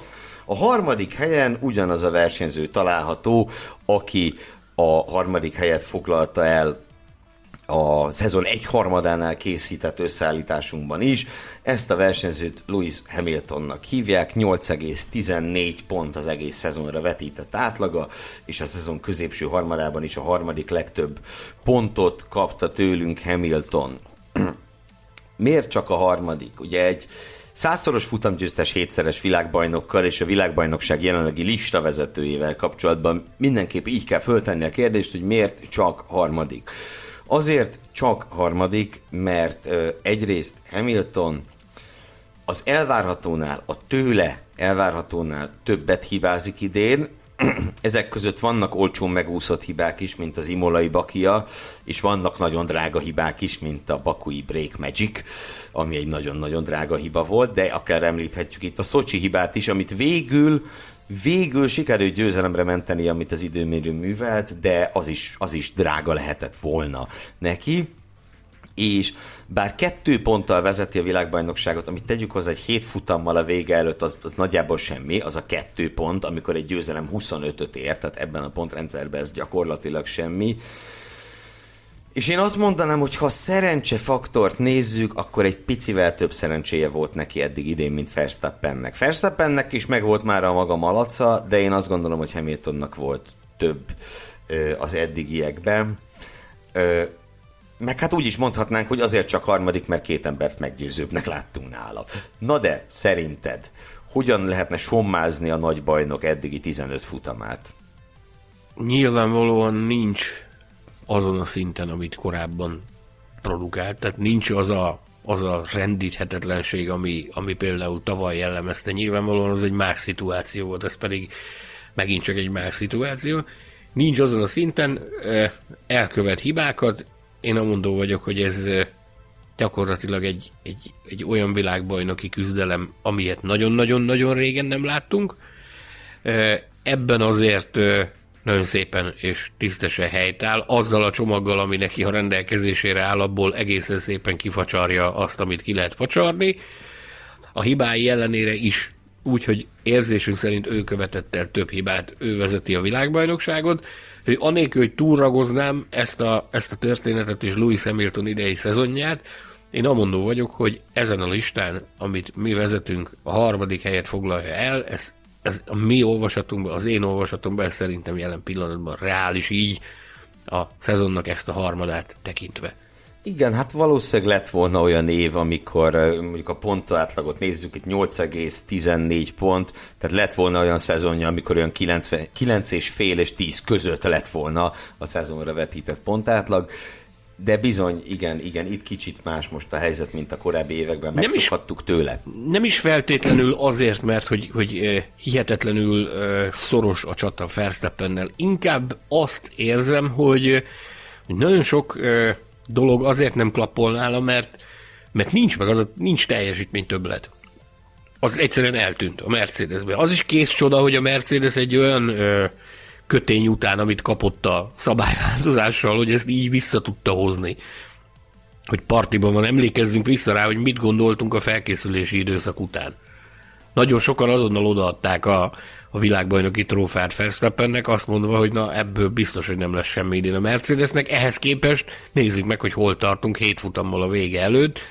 Ehhez azért nagyon kell egy, egy ilyen egy ilyen szörnyeteg, mint amilyen Louis Hamilton, aki képes ő is megszállottan. Tehát lehet rá is mondani bármit, hogy, hogy nagy világi életet él. Anyám csak azért maradjunk annyiba, hogy hihetetlenül. Az, olyan szezonban vagyunk, amikor képes visszaülni a szimulátorban. Na, Ilyet nem, nem, nem kell túl. Bizony. Bizony.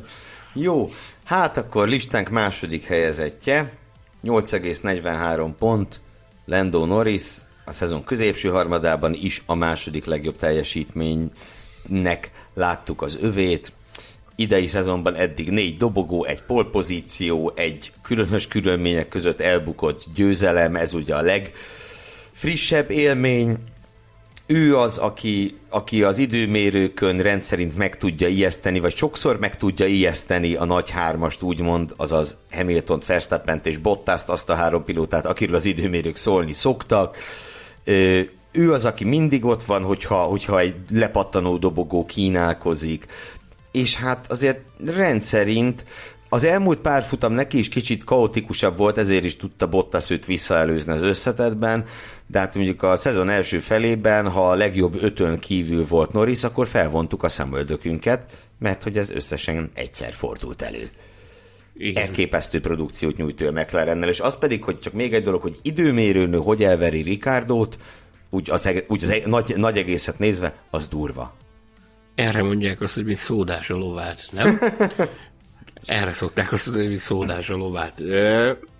Nagyon, nagyon komoly változáson ment keresztül szerintem Lando Norris az idei évre.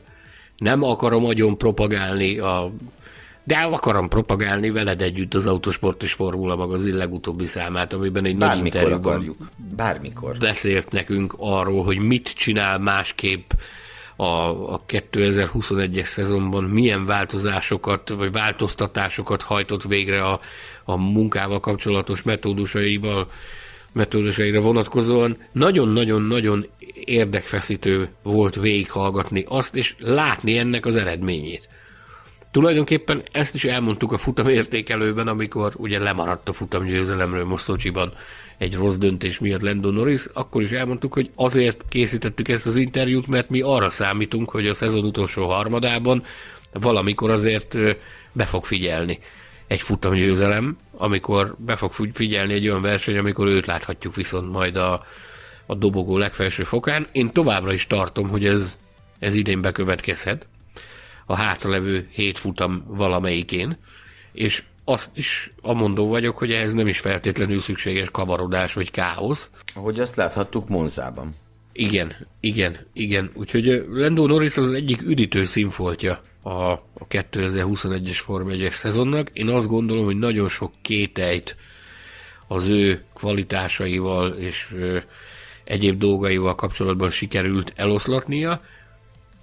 Nekem van még egy olyan érzésem vele kapcsolatban, és ez pont Szocsi kapcsán domborodott ki, hogy azért nagyon sokat változott, de még mindig van a fejelágyán egy olyan kis terület, aminek be kell nőnie. Ahhoz, hogy, hogy igazándiból nagy pilóta legyen, de hát hála legyen a jó Istennek, erre még nagyon sok ideje van, hogy ez, ez bekövetkezzen, és én teljesen biztos vagyok benne, hogy ez be is fog következni. Hát igen ne, nem tudok ez mit hozzáfűzni, úgyhogy tovább is lépnék a lista első helyére. Valószínűleg mindenki kitalálta, hogy ki az. Lando Norrisra többek között abban is hasonlítanak, hogy mindketten rendelkeznek belga gyökerekkel is. Ö, ő pedig természetesen Max Verstappen 9,05, 9,5 század ádos átlaggal a szezon egészét tekintve. Itt a középső harmadban kicsit alacsonyabb ez az átlag, 8,65. Verstappen. Igen, ugye volt olyan volt olyan pillanata a szezonnak, amikor ez egy, egyfajta sétagalopnak tűnhetett már, hogy ezt innen Verstappennek be kell húznia. Ezt mondjuk az osztrák nagydíjat mondanám. Az osztrák nagydíjat követően, amikor ugye 32 ponttal vezetett Hamilton előtt 182-150-re, a győzelmek aránya úgy nézett ki, hogy 6-3, tehát e-, egészen, egészen durva volt már, bocsánat, 5 5-3. Egészen durvává kezdett válni Verstappen fölénye a szezon ezen szakaszában, és aztán jött a, jöttek a pekhes hétvégék, jött a Silverstone-i ütközés, amiben ugye ő húzta a rövidebbet, jött a Hungaroring, ahol, ahol abszolút önhibáján kívül, de megint ő járt sokkal rosszabbul, mint bajnoki riválisa, aztán ugye itt volt, hát volt itt azóta minden, ugye domináns győzelem Candvorban, és egy óriási mentés Szocsiban. Összességében tulajdonképpen ugyanazt tudom mondani, mint Hamiltonnál, csak megfordítva. Én szerintem Verstappen hibázik kevesebbet, és ő a kevésbé szerencsés is ebben a, ebben a, ebben a pillanatban, vagy ez alatt a 15 futam alatt. A szerepe a két ütközésben Hát mindkettőben benne volt, de szerintem ugyanúgy benne volt Hamilton is mind a kettőben. Ugye a stewardok az egyiknél az egyiket, másiknál a másikat látták hibásnak. Ö, Hibásabbnak. Hibásabbnak, így van, így van, így van, az ütközés kiváltójának. És hát, és hát azt hiszem, hogy ez a hét futam, ami hátra van, ez fogja megmutatni, hogy milyen milyen ember és milyen versenyző is valójában Max Verstappen, mert ott van, ott van zicser helyzetben ő ott van abban a helyzetben, amiről éveken át hiába álmodozott, hogy most meg lehet szerezni a világbajnoki címet, és ez egy nem akármilyen világbajnoki cím lenne, hiszen ugye ez egy olyan világbajnoki cím lenne, ami megakadályozza Lewis Hamilton-t abban, hogy megdöntse Mihály Schumacher hét világbajnoki címes rekordját. Itt a balesetek kapcsán ugye mi itt a Formula Podcastben számtalanszor hangoztattuk azt, hogy ez a Max Verstappen, akit idén látunk, ez egy másik Max Verstappen.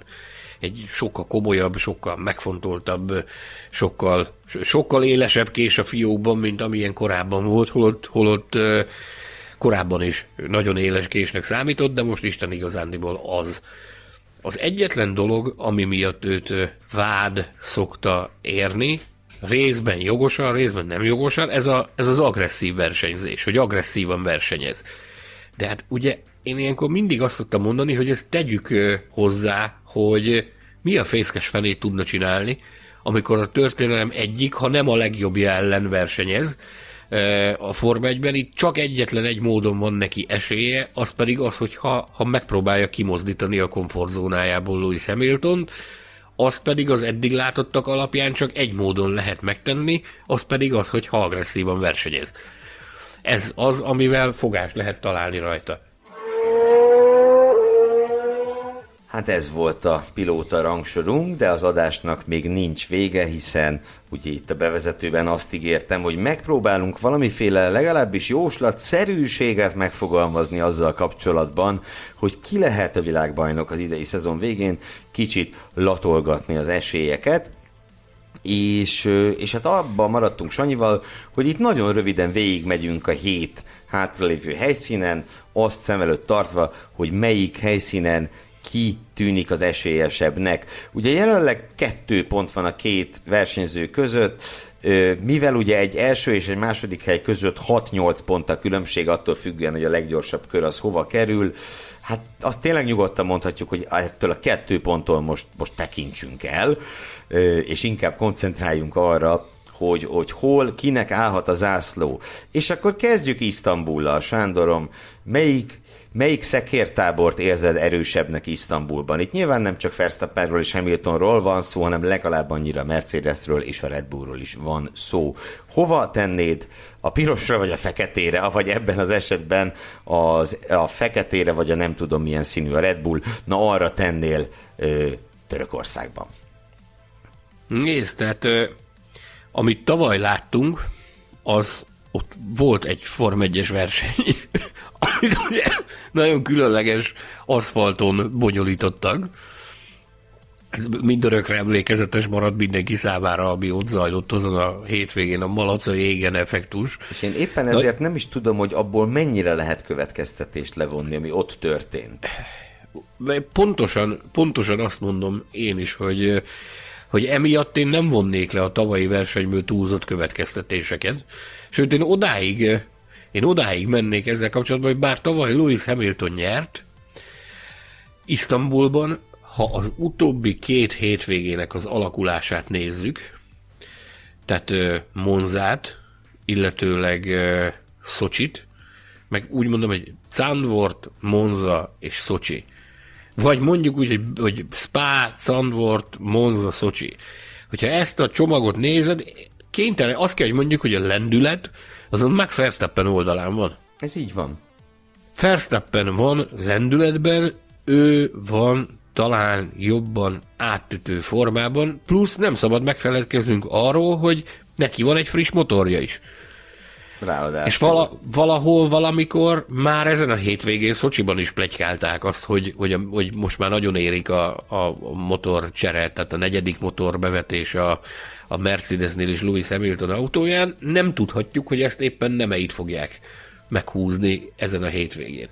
Nem lehetünk teljesen biztosak ebben, ha nekem kellene tippelnem, lehet, hogy egy katasztrofális tippelő hírében állok, de én amondó vagyok, hogy ezen a török hétvégén talán a Verstappennek áll az zászló akkor ez egy holvány 1-0 eddig a Red Bullnak. Na de aztán érkezünk Hamilton második hazájába, hogy úgy mondjuk, az Egyesült Államokba, és egy olyan pályára, ahol, ahol voltak már, hát voltak már Hamiltonnak igen nagy pillanatai. Verstappen meg ugye sok csalódás érte, vagy hát ugye többek közt ez is egy olyan pálya, ahol küldték már le őt a dobogó előtti pihenő szobából. Na szóval, Hamilton vagy Verstappen Austinban? No, tehát Austin volt a kérdésed. Hát ha van második számú hazai nagydíja Lewis Hamiltonnak, vagy amit ő második számú hazai nagydíjának titulál, akkor az nyilvánvalóan az Egyesült Államok. Ugye egy New Yorkban élő, vagy legalábbis az idei jelentős részét az Egyesült Államokban töltő, ott a saját arculatát bőszen építgető versenyzőről beszélünk. Én biztos vagyok benne, hogy ő ott életre halára fog versenyezni a, a győzelemért. Ráadásul az elmúlt időszak is azt mutatja, hogy, hogy Austin azért egy Hamilton territórium.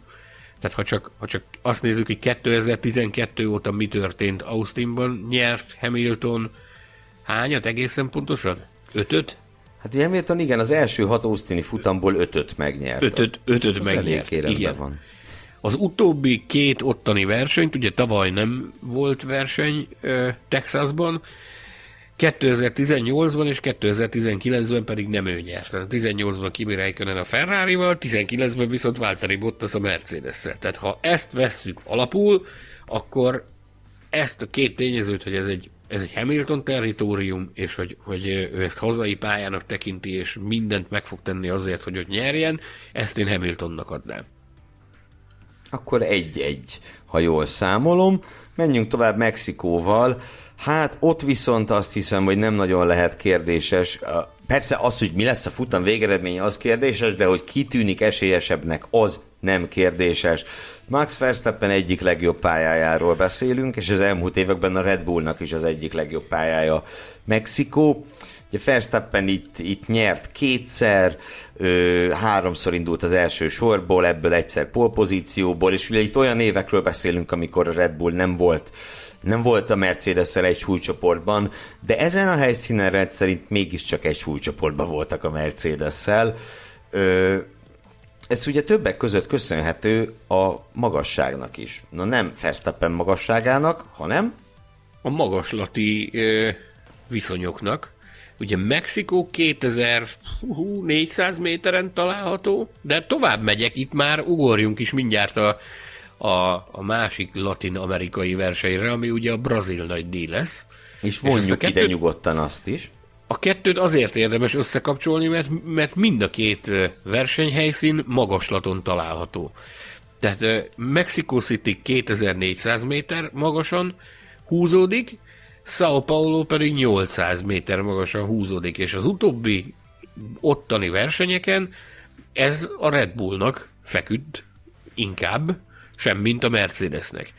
Tehát, hogyha ebből indulunk ki, hogy a Mercedesnek ugye hagyományosan, ezt most már mondhatjuk, hogy hagyományosan gondjai vannak a, a magaslati viszonyok mellett, viszonyok mellett, ez azt feltételezi, hogy ezeken a pályákon a Red Bull Honda és Max Verstappen lesz ütőképesebb.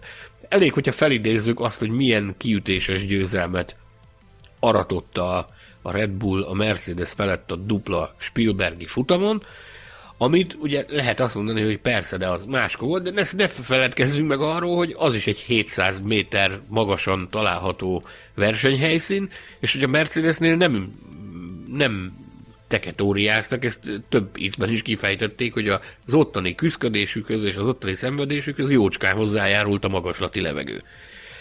Hm. Ennyi, tehát ez egy, ez egy olyan tényező, amit nagyon is mérlegelnünk kell, úgyhogy mi a, a, a mexikói nagydíjat és a brazil nagydíjat is úgy tekintjük, hogy ott potenciálisan Max Verstappennek van a legnagyobb esélye arra, hogy megszerezze a futamgyőzelmet. Akkor ez itt 3-1. És aki azt hinné, hogy itt már eldöntöttnek tekintjük a világbajnokságot, az ne higgye azt, hiszen Brazíliát követi egy hivatalosan az adás felvételnek pillanatában még meg nem nevezett futam és Szaudarábia. Azért fogalmazok így, mert hogy szeptember 29 szerda este beszélgetünk most de nagyon-nagyon valószínű, majd a pusmorgás pápa ezt mindjárt megerősíti, hogy mire ti halljátok ezt a beszélgetést, már tudni lehet, hogy hol rendezik a futamot Brazília és Szaudarábia között. Hol is? 30-a délelőtt fogják bejelenteni azt, hogy Katar lesz, a, lesz az otthona ennek a bizonyos to be announced felségjelzéssel szerepel, szereplő versenynek. Tehát egy közel-keleti tripla, most már ki lehet majd mondani azt, hogy közel-keleti tripla fordulóval zárul a szezon, és ennek az első felvonása Katarban, Dohában lesz lebonyolítva. És ugye itt a két új helyszínt, hiszen Forma 1-es futamot sem Katarban, sem Szaudarábiában nem rendeztek még. Úgy okoskodtunk, hogy itt viszont mind a kettőnél Mind a két helyszínen Louis hamilton látjuk esélyesebbnek, már csak abból kiindulva is, amilyen magabiztossággal szereti Lewis Hamilton az új helyszíneket, hogy úgy mondjam, elfogyasztani. Ez persze itt Sandvorban nem jött be, de hát Sandvorban nem, nem lehet, az nem illet volna. Eleve nem illet volna Verstappen megverni hazai pályán, de az elmúlt években, amikor új helyszín bukkant föl a laptárban, ott Hamilton nagyon-nagyon erős volt illetve ugye azért is látjuk ezen a két helyszínen Hamilton esélyesebbnek, mert meggyőződésünk, hogy ez a világbajnokság az utolsó futamon kell, hogy eldőljön, lehetőség szerint az utolsó körben, ugye? Mi erre vagyunk berendezkedve, ezt, ezt nem is titkoltuk. Az első néhány futam után ezt mi már deklaráltuk gyakorlatilag, hogy mi úgy gondoljuk, és abban reménykedünk, hogy ez az utolsó futam utolsó köréig tart majd ez az áldás küzdelem. Az utolsó futam utolsó körét pedig Abu Dhabiban futják majd, ahol, hát bár nagyon sokszor nyert ott Lewis Hamilton az elmúlt években, mióta a Mercedes-hez szerződött, azt egy 1, 2, 3, 4 alkalommal diadalmaskodott Abu Dhabiban, viszont nem szabad elfeledkezni, nem szabad megfeledkeznünk arról, hogy a tavalyi szezonzárót azt viszont kiütéses óriási fölényel Max Verstappen nyerte Abu Dhabiban. Ez alapján tehát joggal feltételezzük azt, hogy akkor egy rosszabb, lényegesen csotrogányabb autóval futamot tudott nyerni a sokkal erősebb Mercedes ellen, akkor talán van okunk azt feltételezni, hogy a jóval ütőképesebb csomaggal képes lesz futamot nyerni, az úgy tűnik, hogy közel sem annyira fényes Mercedes ellen. Tehát mi az utolsó versenyt, ezt Max Verstappennek adtuk. Ez pedig azt jelenti, hogy... Ez pedig azt jelenti, hogy ha valaki fegyvert fogna a fejünkhöz, és arra kényszerítene minket, hogy tippeljük meg, ki lesz a 2021-es szezon világbajnoka, akkor Max Verstappent mondanánk, de de nagyon kicsi különbséggel, és nagyon-nagyon nüanszokon ö, fog ez múlni, ebbe szinte biztosak vagyunk. Ugye itt a hátralévő hét futamból négyen látjuk esélyesebbnek Verstappent, és hármon Hamiltont, ö, valamint ugye ehhez hozzájárul az is, hogy Lewis Hamiltonnak biztosan lesz még egy motorcseréje, Max Verstappennek viszont hát jó esély van rá, hogy már nem lesz rá szükség. Aztán persze bármi a legkisebb apróság átírhatja ezt az egész elképzelést. Például egy, az, egy az, nem figyelő hogy, lekörözött, vagy egy... Vagy, bocsánat, hogy belét folytam a szót, vagy például az, hogy mi úgy gondoljuk, és abban reménykedünk, hogy Lando Norris első futamgyőzelme is meg fog születni valamikor ezeken a versenyeken. Mi úgy érezzük, hogy erre van esély, tehát valahol még Norris is belerondíthat ebbe a, ebbe a teóriába, amit mi most itt felvázoltunk. Hogy és akkor nem is egy... beszéltünk Valtteri Bottas utolsó F1-es győzelméről, aminek illene megszületnie még idén. Így van. Tehát ezt tekintsétek egyfajta bajnokmérő light változatnak, amit most itt összehablatyoltunk, de még akár az is lehet, hogy van benne valami. Az is lehet, igen, igen, igen. Én azt hiszem, ez nagyjából azt jelenti, hogy olyan 55-45 százalék eséllyel látjuk Verstappent esélyesebbnek jelenleg. Aztán, hogy igazunk lesz-e vagy nem, hát arra szerencsére még jó pár remélhetőleg csodálatos futamot kell várnunk. És ezzel el is érkeztünk az adás végéhez, letelt a műsoridő, ahogy távol lévő szakkollégánk Betlen Tamás elnyűhetetlen főszerkesztő mondaná, és, és akkor ilyenkor kell ugye megragadni az alkalmat arra, hogy néhány nagyon fontos dologra fölhívjuk a figyelmeteket. Mindenek előtt most azzal kezdeném, hogy a mai szent napon legalábbis ma, amikor mi beszélgetünk egymással, szerda este nyomdába került a legújabb autósport és formula magazin, amelynek a címlapján Kimi Räikkönen látható, és amelyben egy igen komoly oldalszámot szenteltünk a jégembernek, azaz a Räikkönen rajongók polcáról sem hiányozhat ez a magazin, ahogy remélem senki más polcáról sem fog hiányozni. Aztán ott van nekünk ugye a weboldalunk, a www.formula.hu, ahol ö, igyekszünk a számos kollégánkkal együtt mindenféle izgalmas és érdekes tartalommal szórakoztatni titeket heti 7 nap, napi 24 órában, de mondjuk, ha nem is 24-ben, de 18-ban mindenképpen. És ugye ilyenkor kell még fölhívni. Mire kell még, Sanyikán, fölhívni a figyelmet? A Patreonra. A Patreonra mindenképp szeretnénk fölhívni a figyelmet. Támogathattok bennünket, ezt most átvállalom tőled ezt a, ezt a feladatot. Légy, hogy Tá- Támogathatjátok a Formula Podcast jövőjét, jobbátételét, minőségi színvonalának emelkedését azzal, hogyha patreon.com per Formula Podcast oldalon választotok magatoknak egy csomagot, amelyel akár kisebb összeggel, akár nagyobb összeggel is támogathatjátok a stábot, hogy minél tartósabban és minél magasabb színvonalon tudjunk nektek információt hozni, amit aztán hallgathattok itt a Formula Podcast csatornán. Mit és hol még kaphatják még meg? A Youtube-on. És a Formula Podcast Facebook csoportban. Facebook ahova... csoportban, bizony. Bízom benne, hogy most már mindenki belépett, de aki mégsem tette, az most már tényleg lépjen be, mert nagyon jó lesz nektek. Különösen, amikor Sanyi versenyhétvégén tartózkodik, mindenféle exkluzív információ morzsákat, és különleges, még különlegesebb fotókat ö, szokott oda feltölteni, úgyhogy oda tényleg érdemes csatlakozni, és azt hiszem, hogy most már csak a búcsú szavai maradtak hátra. Nagyon szépen köszönjük a figyelmet. Az imént citált Betlen Tamás, továbbá kiemelt főtechnikusunk Hilbert Péter és az adásokhoz borítókat gyártó Fűzi Andris nevében is. Hamarosan újra találkozunk, szeressétek nagyon az autósportot. Sziasztok! Sziasztok, ciao. Hallgass meg korábbi műsorainkat, valamint iratkozz fel ránk Spotify, Google, Apple Podcast vagy más csatornáinkon. A linket megtalálod a leírásban, illetve a formula.hu weboldalon. Ha szeretnél hozzájárulni a műsor készítéséhez és fejlődéséhez, látogass el Patreon oldalunkra, amelynek címe www.patreon.com per Formula Podcast.